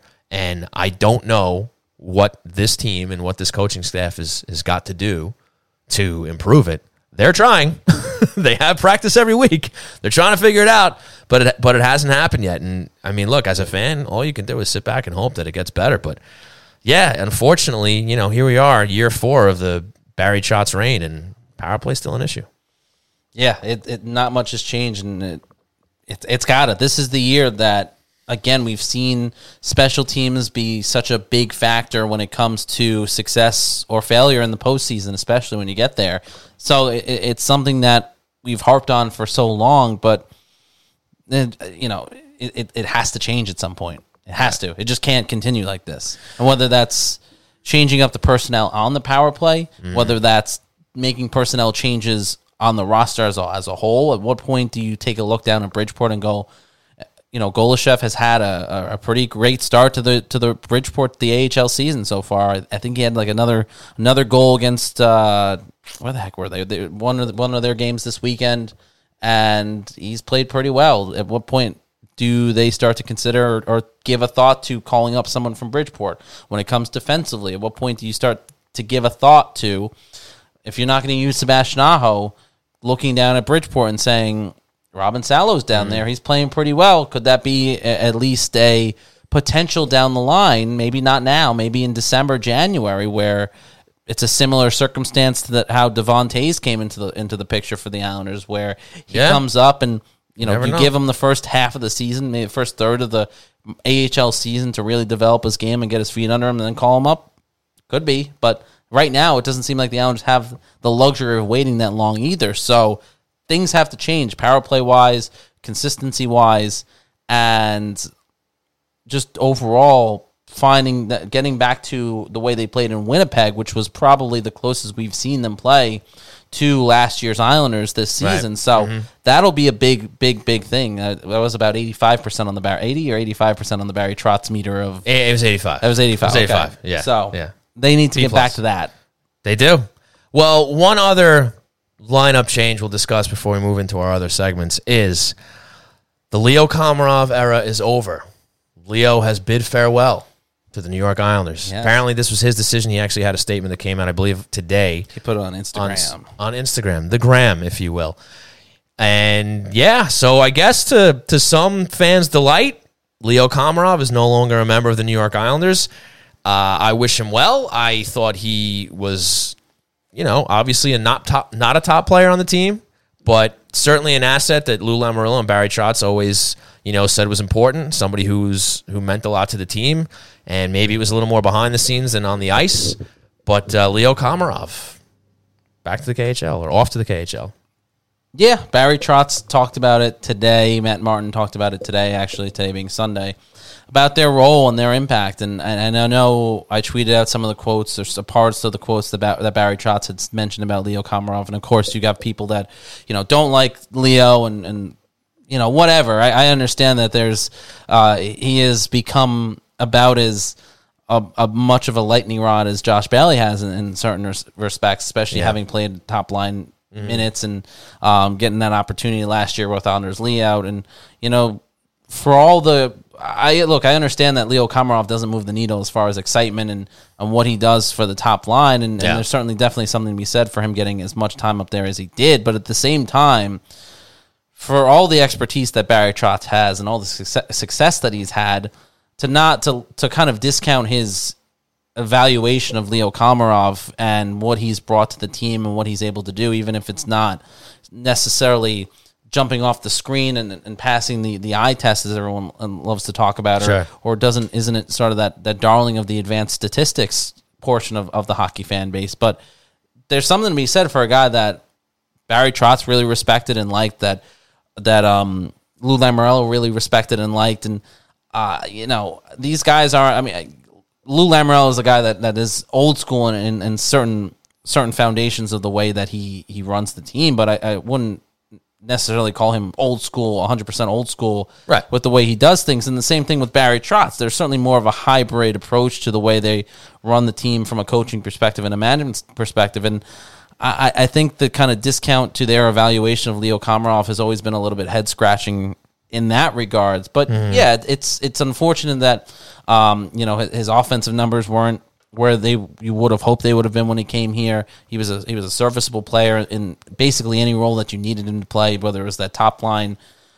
role that he played last season with Anders Lee and, and Matt Barzal, or whether it was on the fourth line with Cal Clutterbuck or, or Casey Cizikas filling in when Matt Martin was out or when another member was out down there. So, you know, he, he was able, he was a guy that, as we've talked about so many times before, the Islanders love their utility players that can that can slot into any position.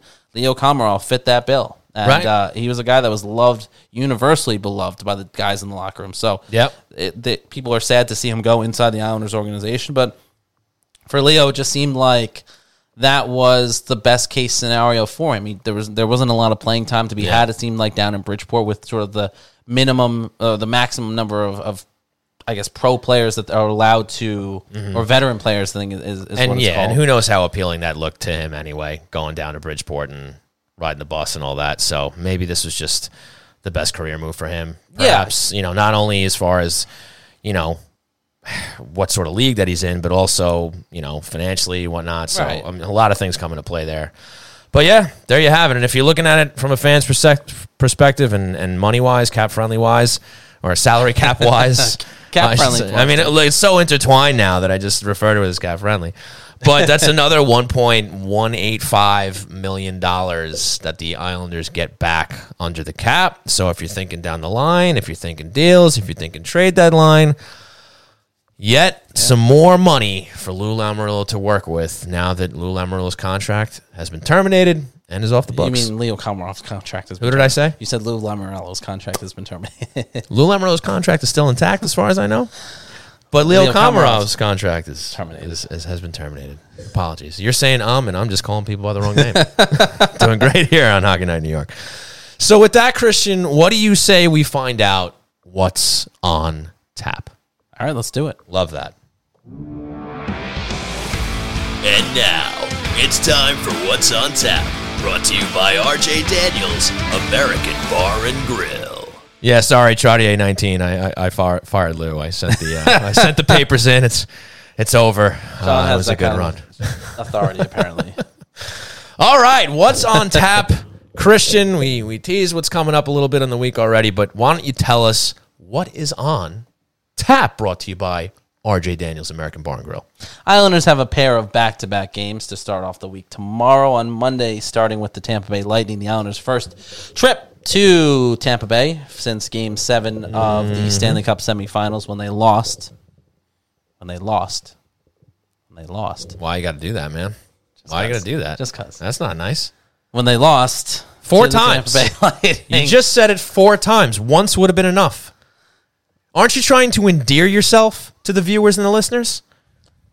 depends each week. Guys going heel, man.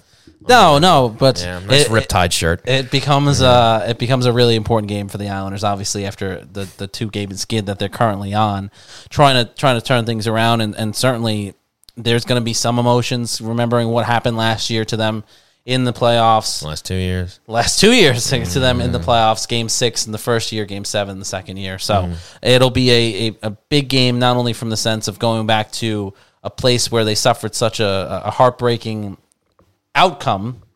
Mm-hmm. Said it much nicer this time Yeah, thanks. uh, uh you know, a much more heart, you know, a heartbreaking outcome, mm. but also a, a, a venue that they they're playing a, a very good team and even even though Tampa Bay has struggled a little bit this season. Yeah, and getting they back can turn it on whenever they want. exactly. So Uh, but it, it's an important game for the Islanders, and then they go play the, the Florida Panthers, who've also been Another tough game. incredibly, incredibly hot to start the season. They've gone through a lot between the, the off the ice stuff that had happened with um, Joe Quenneville Right. to the coaching Right. change and um, kind of the the fallout from that. Not necessarily from a from a, a big picture perspective of of sort of the issues that surrounded what happened with Joel Quenneville and why he had to be let go and, and the circumstances that were there.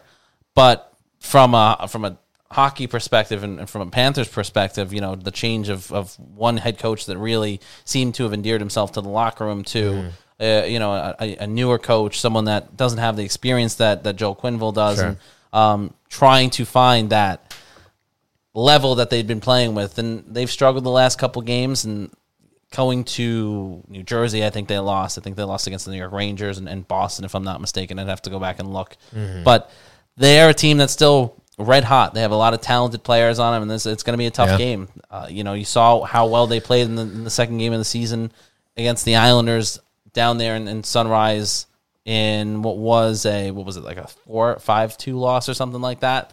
So Islanders have seen Florida. They they know how tough they can be already this season. So Yeah. these are two really important games, and that's why when uh, I forget who it was in the chat asked about you know looking is it you know are the guys look overlooking these games already eyeing that that Saturday game against the Calgary Flames. No, I don't think so Yeah, because I, I, team, I know? think they they understand the importance of these next two games to kind of get the team back on track and get things back to where they should be this season. And then, of course, before our next show, the Islanders still have two more games after that. They will have a couple days in between before the next game, but they will face the Calgary Flames in the season, uh, the home opener at UBS Arena. Interestingly enough, as someone pointed out in the chat, Islanders and Flames was actually the first game that occurred at Nassau Coliseum back in the 70s, but they were then the Atlanta Flames, if I'm not mistaken. The Atlanta Flames. So the Islanders open up UBS Arena, which we talked to talked about at length Yes. on Saturday, and then they face John Tavares and the Toronto Maple Leafs on Sunday in the second of game of a back to back at home at UBS Arena. Yeah, that'll keep the building loud for two games in a row. Yeah, no, for sure. I mean, the games that are on the schedule outside of Calgary are, are uh, you know very appealing games. You got Calgary, obviously, which I think is actually a nice nod to the past, even if it was unintentional. When you, when you look back to it, I can't imagine the NHL schedule makers were that creative when they were coming up with that that first matchup at well, the, the teams put in requests. I mean, you know, whether the Right, but I, Yeah. but also the league has 32 schedules to manage, and Mm-hmm. there's only so much they can do. So right, right. But outside of that Calgary game, you have Toronto, you have the New York Rangers, you have the Pittsburgh Penguins. Those are three games that are absolutely draw fans to the building, but also Yeah. a certain importance with the Islanders. Two of those, uh, two of those three after that against divisional opponents. Right. Yeah, a lot on tap, Yeah. if you will. There is a lot. And and you know, it's it's tough enough to have two games against a, a team like Tampa and Florida in succession, but to have them on back to back nights on the road is is even tougher. So it's gonna be it's gonna be a tall order, Yeah. one that the Islanders are are capable of handling. We'll see if they actually do. But yeah, that will ultimately tell us how this road trip ends up at 500, a little above, or a little below. They're right there. So, folks, aside from that, also on tap, we want to remind you that on Sunday, November 28th, we will be hosting another Islanders viewing party from the great RJ Daniels in Rockville Centre. Unfortunately, our pal Christian Arnold and, and renowned Islander hater, current Islander hater, will not be with us because he will be covering the game at Madison Square Garden, but he will be calling in to myself and former Hockey Night New York co-host Tony Stabile.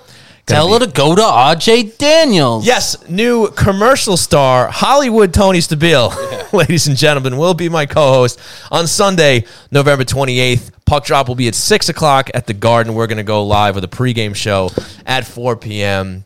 Just tell her to go to RJ Daniels. No, no, it's more. Just tell her to go to RJ Daniels. That might have been better. Not bad. It was better. Not bad. Not bad. So, yes, Tony will be in the house. Our pals at Drive for Five will be in the house. It's going to be a great time. We had a blast at our last viewing party against the Nashville Predators, our little Halloween soiree, if you will. That was a good time. And uh, look, pretty much every month we're going to have these, these viewing parties going, and it's going to be a great time. Come on down. Drink specials, food specials. we're actually going to have a optional $45 open bar and buffet for November 28th. Mixing it up a little bit. Yes, it's not required, but if you don't want to use the menu, the specials menu, and you kind of just want to throw 45 bucks at the bar, get yourself some drinks, get yourself some food, that's it, 45 bucks and you're good to go. So, that is That was What's on Tap, brought to you by RJ Daniels, American Bar and Grill. That's right, folks. So, yeah, Christian, a lot of big games coming up for this team. Yeah. I mean, right right after playing them on what, the Wednesday at UBS Arena, they're in the garden on the Sunday. Mm-hmm. A lot going on here now in the country. That's the thing. Once this road trip is over, it is full steam ahead. Yeah, well, that's what I was talking about before. You Yeah. look at the schedule. There's there's not a lot of days off in between. There's not going to be a lot of practice time in between, and it'll be interesting to see if the momentum builds from all the games that are now being going to be played much more consistently, or whether the lack of practice time could actually hinder the Islanders more so than the fact that they had so much to start the uh, this weird wild stretch of about 13 games on the road and thousands of miles traveled. Indeed. So, Christian, what do you say we take a little break Yeah. and then we come back for the hero of the week? Yeah. We'll get the questions brewing. Mm-hmm. The train rolls on here at Hockey Night New York. Thank you so much for tuning in live at twitch.tv slash hockey night. NY will be right back. You have a lot of choices when it comes to great beer, and Oyster Bay Brewing Company provides the best Long Island has to offer. Oyster Bay Brewing Company is dedicated to producing the highest quality beer while staying true to their nautical history on the Gold Coast of Long Island. They're the creators of the renowned Barn Rocker Session Ale, available at 12 locations in the Islanders' brand new home, UBS Arena. And because Oyster Bay has increased distribution across the country, you can grab your Barn Rocker from Carolina to California if you're following the team on the road. Here at home, the tap room on 36 Audrey Avenue is open seven days a week indoor and outdoor seating so you can experience their smooth honey ale, savory IPA, or gluten free hard seltzers right in historic Oyster Bay. You can also shop online at oysterbaybrewing.com for curbside pickup, local delivery, or have your order shipped anywhere in New York.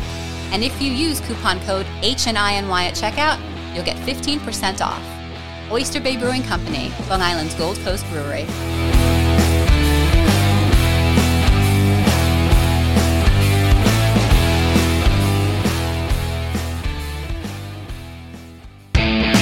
Hey, Islander fans, you already know Blue Line Deli and Bagels is the best place to get your game day meal, and now you can get it at the game. Blue Line Deli and Bagels is proud to be featured in the brand new UBS Arena for all Islander games and live events as an official partner of the New York Islanders. Blue Line is also moving beyond Belmont, opening its doors at 217 Carlton Avenue in East Islip. So whether it's at the Islanders' new home, East Islip, or at the flagship deli at 719 West Jericho Turnpike in Huntington, all three locations are eager to greet you with their familiar friendly service and the best food around. So stop on in for delicious Bagel Boss bagels, hearty breakfast favorites, tasty hockey themed heroes, freshly made smoothies, and so much more. And remember, you can always check out the menu and order online at BlueLineDeli.com. Blue Line Deli and Bagels. Our goal is to make you a hero.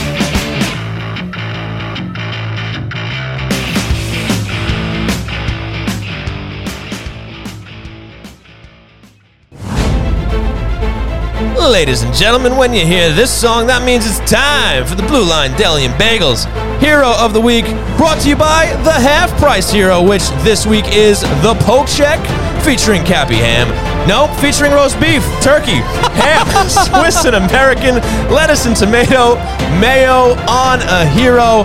The Poke Check, get it for half price all week, starting tomorrow. That is Monday through next Monday, where we will announce a brand new half off hero. Stop in and mention Hockey Night in New York for half off the Poke Check. So, Christian, you know what? I'm going to switch things up here. Did you did you have your another Ron Burgundy moment there? I did. I totally did. I didn't.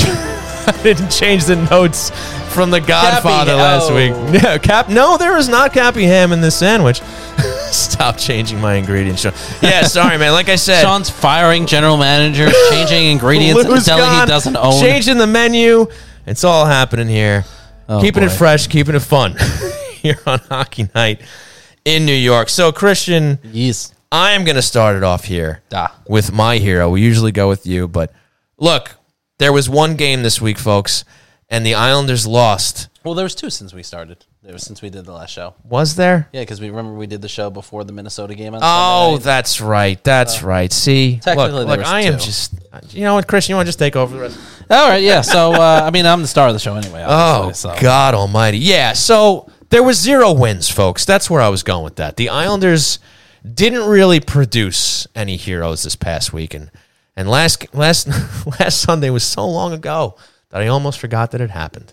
But the bottom line is, Who's your hero of the week? Exactly. No wins. So it's one of those weeks where Christian and I had to get a little creative.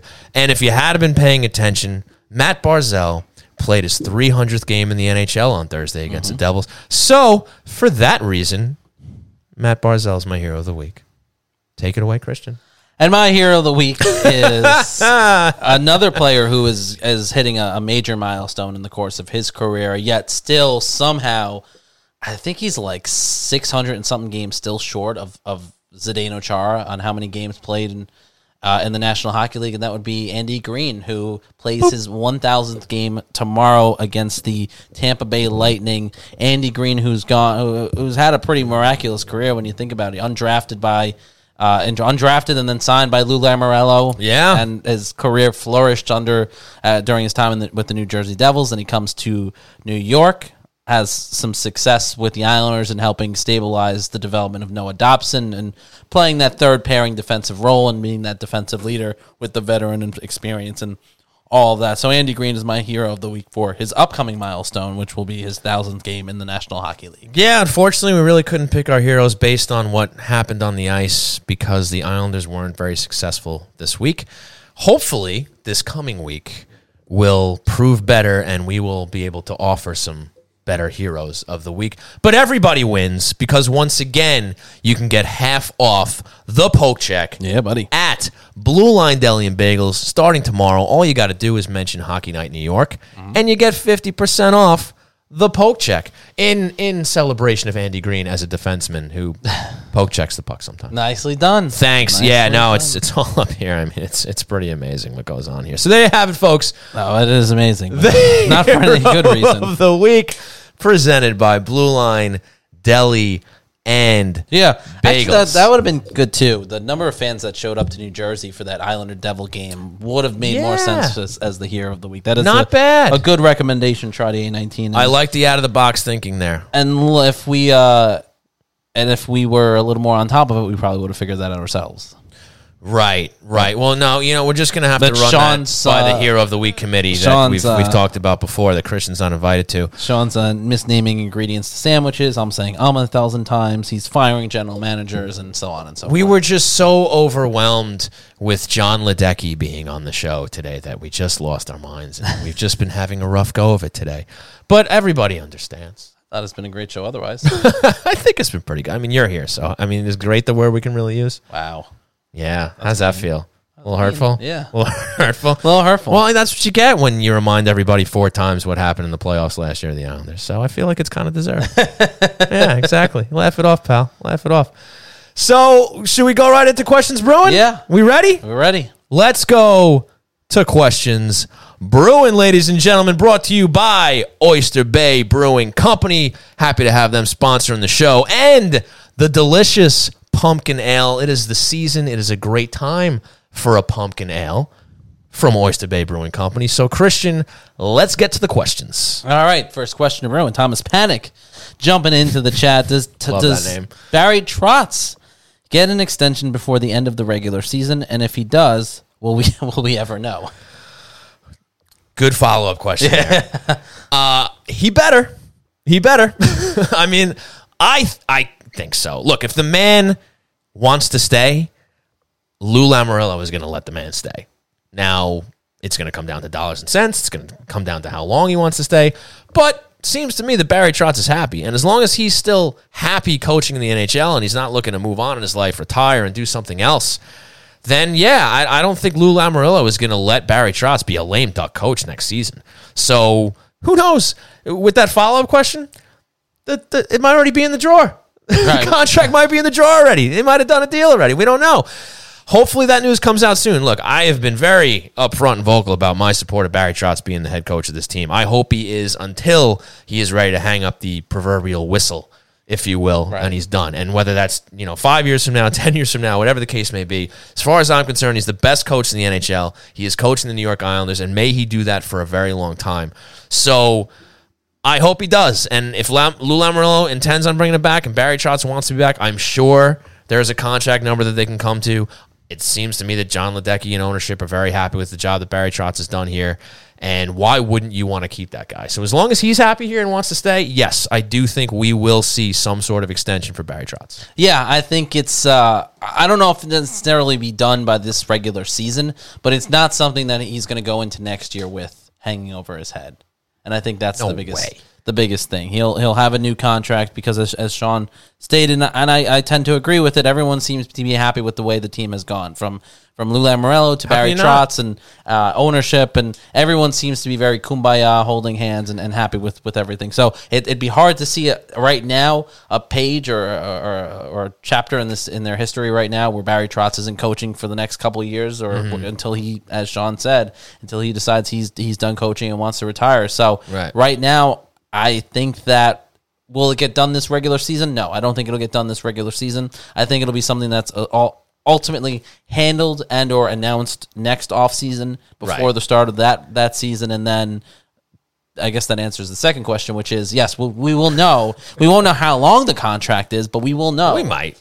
We might. We knew They what the first one was. We I- knew that they that never was. they never officially announced that it was that number. Well, it came out. It came We out. knew it was twenty million dollars for four years, five years. Sorry, sorry. Yes, so it was four million, four million a year at five years. Right, but we only knew that because I believe it was I think it was Arthur at the time that was able to to, to break that To wrestle that information. sources. If I'm not if I'm remembering correctly, but it wasn't something that was outwardly announced by by the Mm-hmm. New York Islanders when they when they announced the signing of Barry Trotz as Yeah, head coach. and look, So- if if that contract isn't announced this summer, I mean that indicates to me that there is trouble in paradise because you just, I mean, that's just the thing you don't see. If there's a coach that you're happy with that you want to bring back, it's it is very rare that they get to the last year of their current contract before they're extended. Well, also too, after Barry Trotz went through what he went through in Washington, I don't think he's going to want to leave it up to that that point either. So that might be something. Even if if the Islanders aren't dictating it right away, he might be on the phone with his agent or, or his representation saying, "Look, I don't want to go through what happened in Washington again,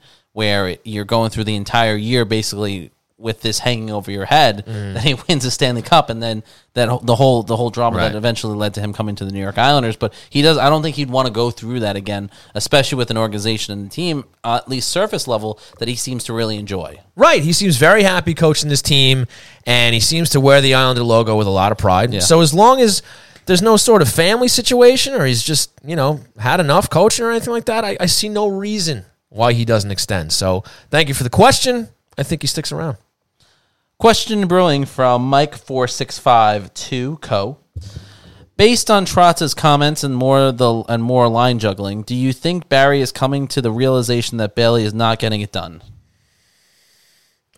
Overall, no. Maybe temporarily, sure, because like we've talked about on the show, players are not always consistent. They have ups and downs. Does do I think that Barry is uh, if I'm if I'm interpreting the question properly, do I think that Barry thinks that Bailey's lost a, a gear? I think that's kind of. I mean, maybe it's just the the general notion that there is this Bailey hate that we're coming across that question or we're reading into that question mm-hmm. in that particular particular light. Yeah. But my response to that, I think, would be based on his comments.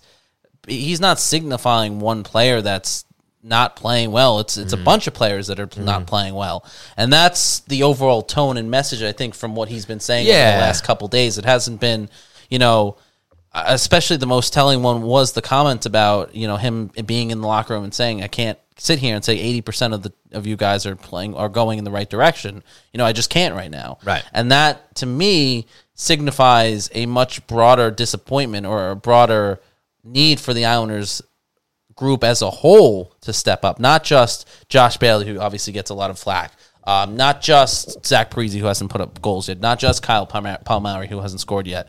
You know, there's um, a greater need from everybody to be pulling on the rope. And, rope. and Barry Trotz has, has said multiple times he's not seeing everybody pulling on the rope as hard as they need to be. And I don't think that's a that's a shot at Josh Bailey or a shot specifically at Kyle Pal- Palmieri. It's a shot out of a number of players or a message to a number of players that their their their effort and, and what they're doing is just not working right now, and it needs to be better. Yeah, and that's another thing too. Even if you move one guy specifically, it doesn't necessarily mean that that's the guy that's the problem. Now, you can make an argument of whether or not Josh Bailey is currently a problem. As as Christian pointed out earlier in the show, he's got to pick it up a little bit. So, but whether Barry Trotz is single, singling him out specifically here, not so sure about that. But as Christian said, it is an overall you know correction that needs to be made where the team just needs to get going. I want to combine these two next questions. T Boyle thirteen asking question brewing. Do you see the Islanders going after a star player here with their newfound cap space and Joey Pickles following up with a question of his own? Question brewing brought to you, brought to you by our friends over at Oyster Bay Brewing Company.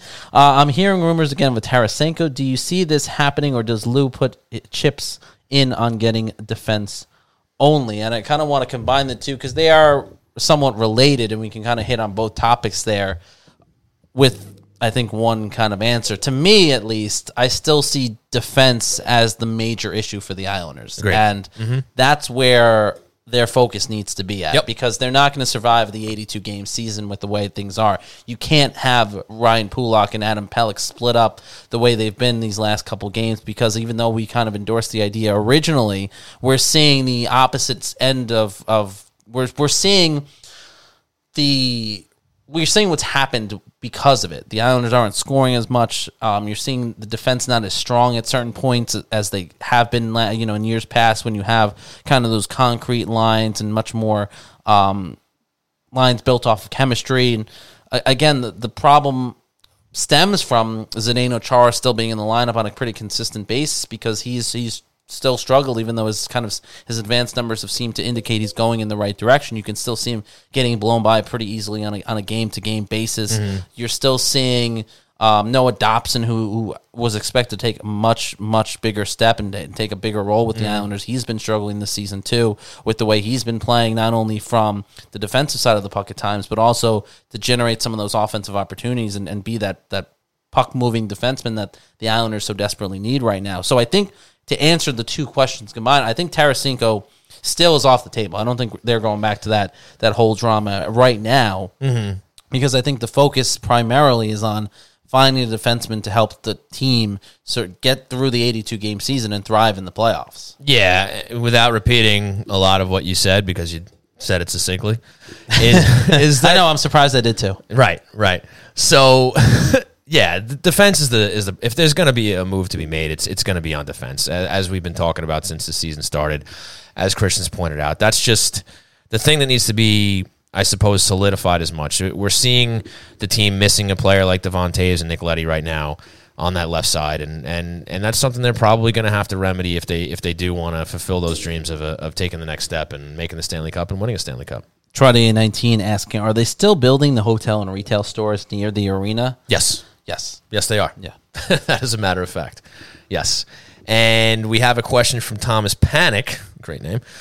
Question What do you think of the NHL's decision to bring in Calgary for the opener? Feels like a missed opportunity to add some extra juice to what will already be an exciting night. You mentioned that already, but we can touch a little more on that. Yeah, uh, you know, again, I think because the NHL has about 32 teams that they're trying to take into account for, you know, it's it's a moment where there's a couple factors that I think come into play. Obviously, for a, a momentous game like this, you're probably not going to want to have a close crosstown rival be the opening game, right? You don't want New York, the New York Islanders and New York Rangers to be the first game at UBS Arena because then you run the risk for the Islanders to be 50-50 with Ranger fans coming into the building or that's basically it. Same thing with, with other teams like that, Pittsburgh or, or Philadelphia. Boston travels really well at times. I also think it goes beyond that in that look, when they're scheduling these games, I'm sure a lot of it has to do with maximizing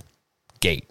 Yeah, Money at the gate. And Calgary in in If- in not yeah If you have a Calgary game on a Tuesday night in January, Mm-hmm. now granted, more people are going to come out to these games because of the new arena, shiny new toy, and all that. Sure, but just generally speaking, you can you can have the Islanders and Rangers play at two a.m.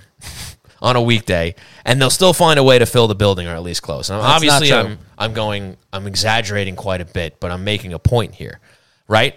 is that that's the sort of game that's going to draw a lot of fans no matter what. You're going to get money at the gate. Now, you do that with the Calgary Flames, nobody's showing up. So, as far as I look at it, they are maximizing that game against the Calgary Flames because anywhere else in the schedule, they're probably they may not sell out. Let's just pretend it's not the first season at UBS Arena and it's just any old season. That game probably isn't selling out. You're not drawing as many people, whatever the case may be. So I think that's a smart move on their part that they throw Calgary into the home opener because people are going to come no matter who they're playing for the first game at UBS Arena. So you could have thrown Calgary, you could have thrown Winnipeg in there, any Canadian team, and you're you're drawing all that money at the gate. So I think in, in, in that respect, if they were looking at it that way, it's a smart move. Also, they're playing. It makes sense too when when you're looking at the way the schedule is. Calgary goes Philadelphia, Buffalo, Long Island, Boston. So it's a it's they're they're playing in the Northeast corridor anyway, mm-hmm. and when I'm sure they're going through the schedule because they the you know every team plays one team home and one team on the road when it comes to Eastern and Western Conference coming through. That makes a lot of sense to try and get all of those games out of the way when you have them playing in the area already. So Right. that's absolutely part of it as well. Okay, you want me to throw the next one at you? Yes, hit me with it. Thomas Panic wants to know what are the chances that Mayfield gets tagged with a cross-checking minor in Tampa. That's funny. Uh, I I would say chances are pretty decent. Not for nothing. You got something else for me, Christian? I was just laughing at that uh, at that question from. I thought it was a funny one. Uh, Mike four six five two co Bruin question Bruin to clarify my oh clarify my Bailey question. He wanted to he wanted to kind of uh, clarify before. It's just that Bailey is the player he keeps moving around. Thanks, guys. Well, you know what. I, I think too because there is to, to kind of expand on that too, Mike. I think Bailey is the guy that they move around a lot because Bailey has shown that versatil- versatility. Again, we talk so much about it. The Islanders loving their their guys that that can play in different spots in the roster. Bailey, obviously, a is, is a guy that, that needs to be jump started a little bit this season because of, obvious reasons, the lack of production, and you you know all all the different reasons that point people have pointed out this so far this season. But two, again, I think he's just a guy that can kind of facilitate some offense as well, and he has those playmaking abilities. And where you've seen him placed is on lines that are expected to, I guess, contribute and create offensive opportunities of their own. So, in my mind, it's not necessarily Barry Trotz singling Bailey out because he's playing X, Y, and he's, play, he's played in, in such a manner, but because I think it's two in part to help jumpstart some of the other lines with someone that he knows can facilitate some offensive opportunities and has a very sharp hockey IQ that that a lot of people talk about. So I think that plays a factor into it as well. And also, when you look at it, you're not taking Matthew Barzal and Anders Lee off the first line. So Kyle Palmieri was the only choice that you were going to have. Right. Uh, He's going to keep them paired together. right?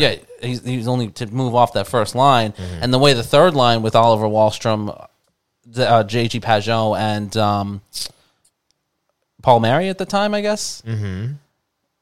You know, usually, you know that was that was a that was an opportunity to move move that around a little bit, and then oh no no I'm excuse I'm I'm mixing everything up. I'm Parise Pageau Wahlstrom. Yes, that was the third line. Mm-hmm.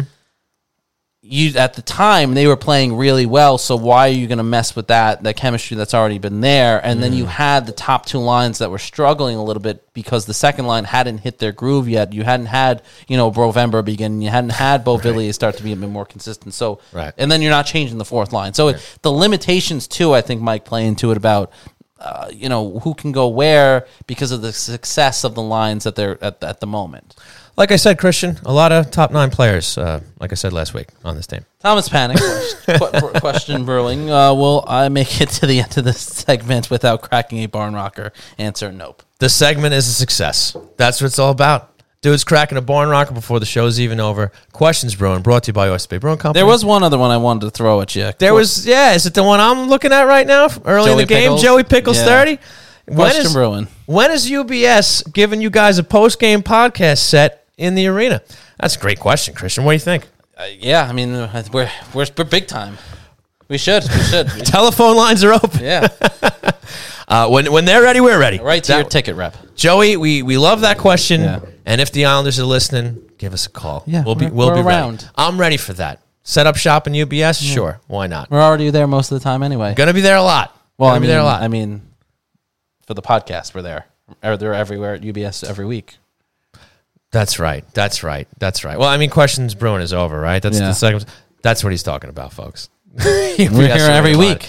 We're here every week. We've been here- It's, true. we've We've, been been here since before, it was the built. arena, yeah. Right. If you remember, we took a time machine and you know we ended Went up to the there. future, Yeah. so- And now it's now it's it's current We've- day. And apparently we've been Ilya Sorokin is, is still hanging out with We've been ice level this there. entire time. Yeah, it's cold down here, especially in the t-shirts, but we're okay. So that was Questions Brewing brought to you by Oyster Bay Brewing Company. Big thanks to them for sponsoring the show. Word.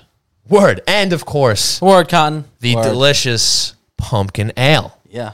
So, with that, Christian, I think we can wrap it up. We went a little longer than I thought we would tonight, but Yeah. you know what? You got the questions brewing. There's a lot to talk about with UBS opening. Yeah, Great spot yeah. with Jon Ledecky, buddy. Once again, nice job. Thanks, co-host. Pains. Yeah. yes. Yes. Way to go. So, folks, I think that's going to do it for tonight. We really appreciate you joining us. And yeah, there's no more. Okay, there's no more questions. So, with that, cue the music. Questions Brome was over anyway. It was right. No more questions. That's it. So, folks, a huge thanks to Jon Ledecky for giving Christian Arnold some time on Thursday. Great interview there. Nice job. And of course, a huge thanks to you guys for tuning in live at twitch.tv slash hockey night NY. And of course, later on, on your favorite podcast providers. A big thanks to RJ Daniels American Bar and Grill located at 279A Sunrise Highway in Rockville Centre. The best place to catch the Isles when you can't make it to the game. And don't just go for the Isles, they have live music, comedy night, trivia, and a late night bar scene. They have it all. Big thanks to Blue Line Deli and Bagels located at 719 West Jericho Turnpike in Huntington, an official partner of the New York Islanders and the greatest deli around. Check out the menu at BlueLineDeli.com for their great selections and hockey-themed heroes.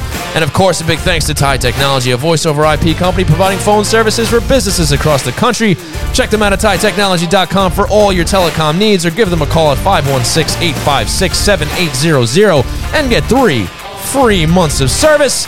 And a big thanks to Oyster Bay Brewing Company, located at 36 Audrey Avenue in Oyster Bay. You can order their great beers and merchandise at oysterbaybrewing.com for curbside pickup, local delivery, or shipping anywhere in New York and get 15% off with coupon code HNINY. If you want to torture yourself and follow Christian on Twitter, follow him at C underscore Arnold 01. Follow myself at Shawnee Hockey. Follow the show at Hockey Night NY on Twitter, Facebook, and Instagram. And of course, please rate, review, and subscribe at your favorite podcast providers. Tell your friends to give us a follow Yes. here on Twitch, here on their favorite podcast providers. For Christian Arnold, my name is Sean Cuthbert. We've been Hockey Night New York. Have yourselves a great night. We will see you next Monday with Arthur Staple. Bye. Have a great night, folks. Bye. Bye. See you later.